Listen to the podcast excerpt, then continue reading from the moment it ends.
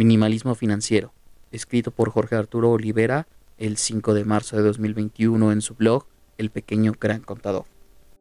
Cuando manejo me gusta escuchar podcast y he de admitir que el que más escucho es el mío, ya que me gusta identificar los aspectos a mejorar, así como experimentar el contenido como si fuera mi propio público. Pero además de darme cringe escuchando mi voz en mi propio auto, también consumo distintos podcasts, como Experiencia Centennial, El Agrónomo en el Campo, Aprendamos Juntos BBVA o Gimnasio Financiero.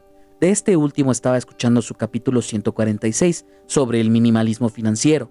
El tema me llamó la atención, ya que el concepto de volverme minimalista me cosquillea constantemente.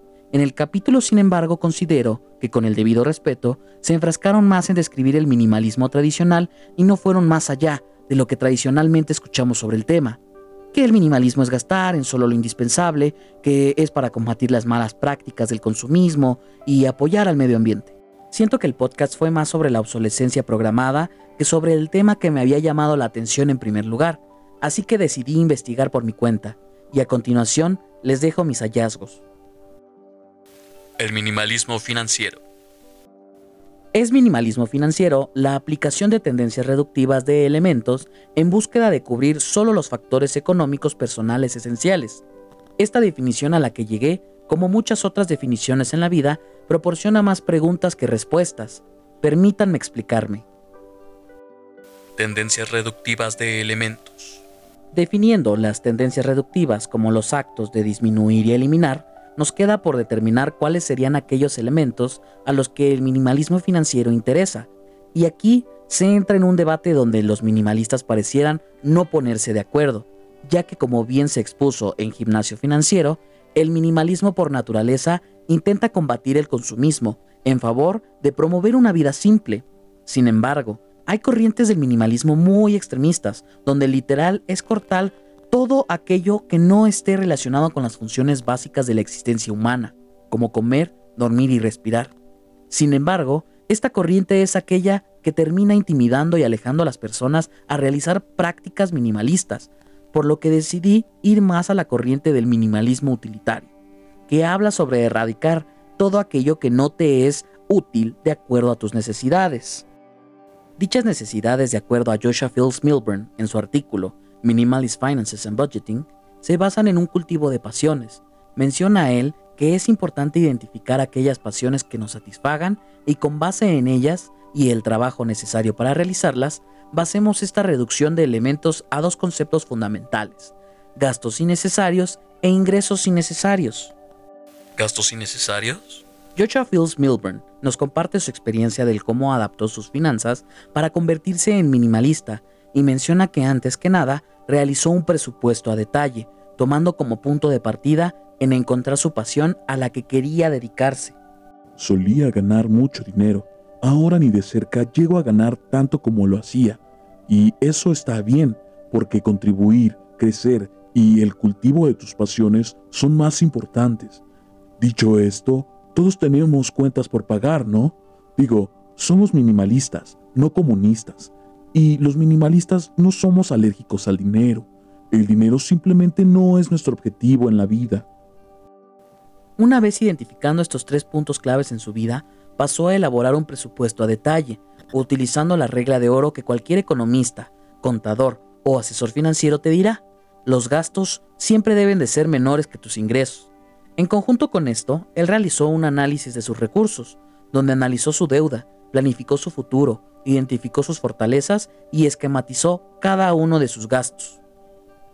Realizando este presupuesto, identificó que hay gastos que no puede dejar de hacer, como su ahorro para el retiro, seguro de gastos médicos mayores y su seguro de automóvil, pero también identificó que hay otros gastos necesarios que pueden reducirse, como el pago de una renta al mudarse a un espacio más económico, gasolina al intentar caminar y hacer uso del transporte público para recorrer distancias cortas, y también tomó en cuenta aquellos lujos que son opcionales, ya que dependen de la importancia de cada persona que les dé, como salidas a comer, incluyendo sus propinas, servicios de telefonía móvil y el pago de una membresía al gimnasio.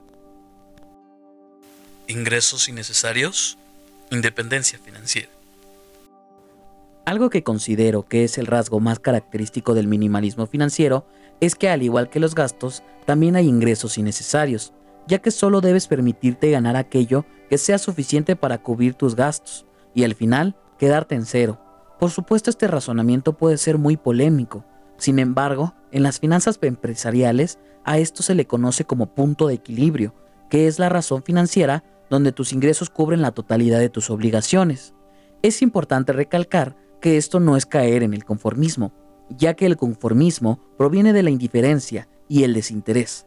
En cambio, el minimalismo financiero está sumamente planeado al grado de calcular y tomar en cuenta cada factor existente, desde el pago de impuestos, el ahorro para la vejez, la creación del fondo de emergencia, la contratación de seguros y la planificación de contrarrestar la pérdida del valor adquisitivo debido a la inflación.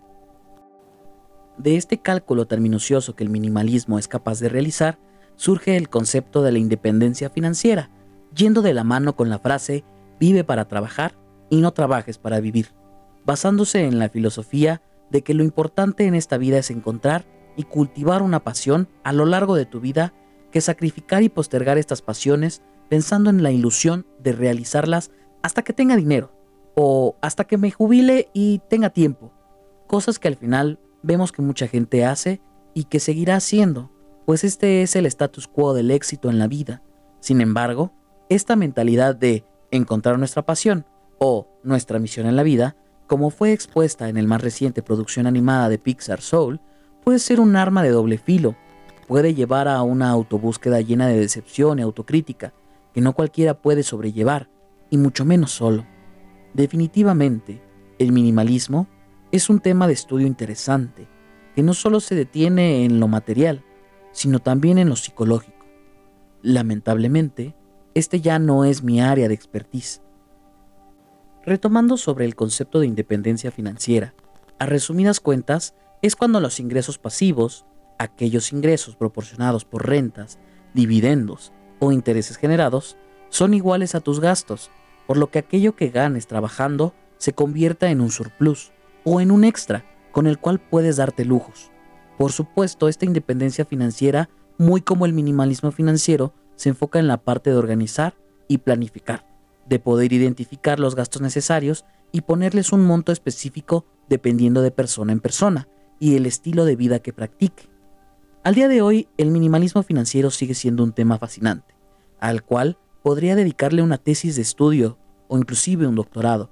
Sin embargo, considero que lo planteado en esta entrada de blog contiene lo suficiente para poder informar y cautivar a la audiencia sobre el tema. Por supuesto, invito a mis lectores, a mis radioescuchas y a toda persona que esté en contacto con este medio a continuar con el tema en mis redes sociales. Que este tema llegue a muchas más personas. ¿Quieres ser rico? Pues no te afanes en aumentar tus bienes, sino en disminuir tu codicia. Epicuro de Samos.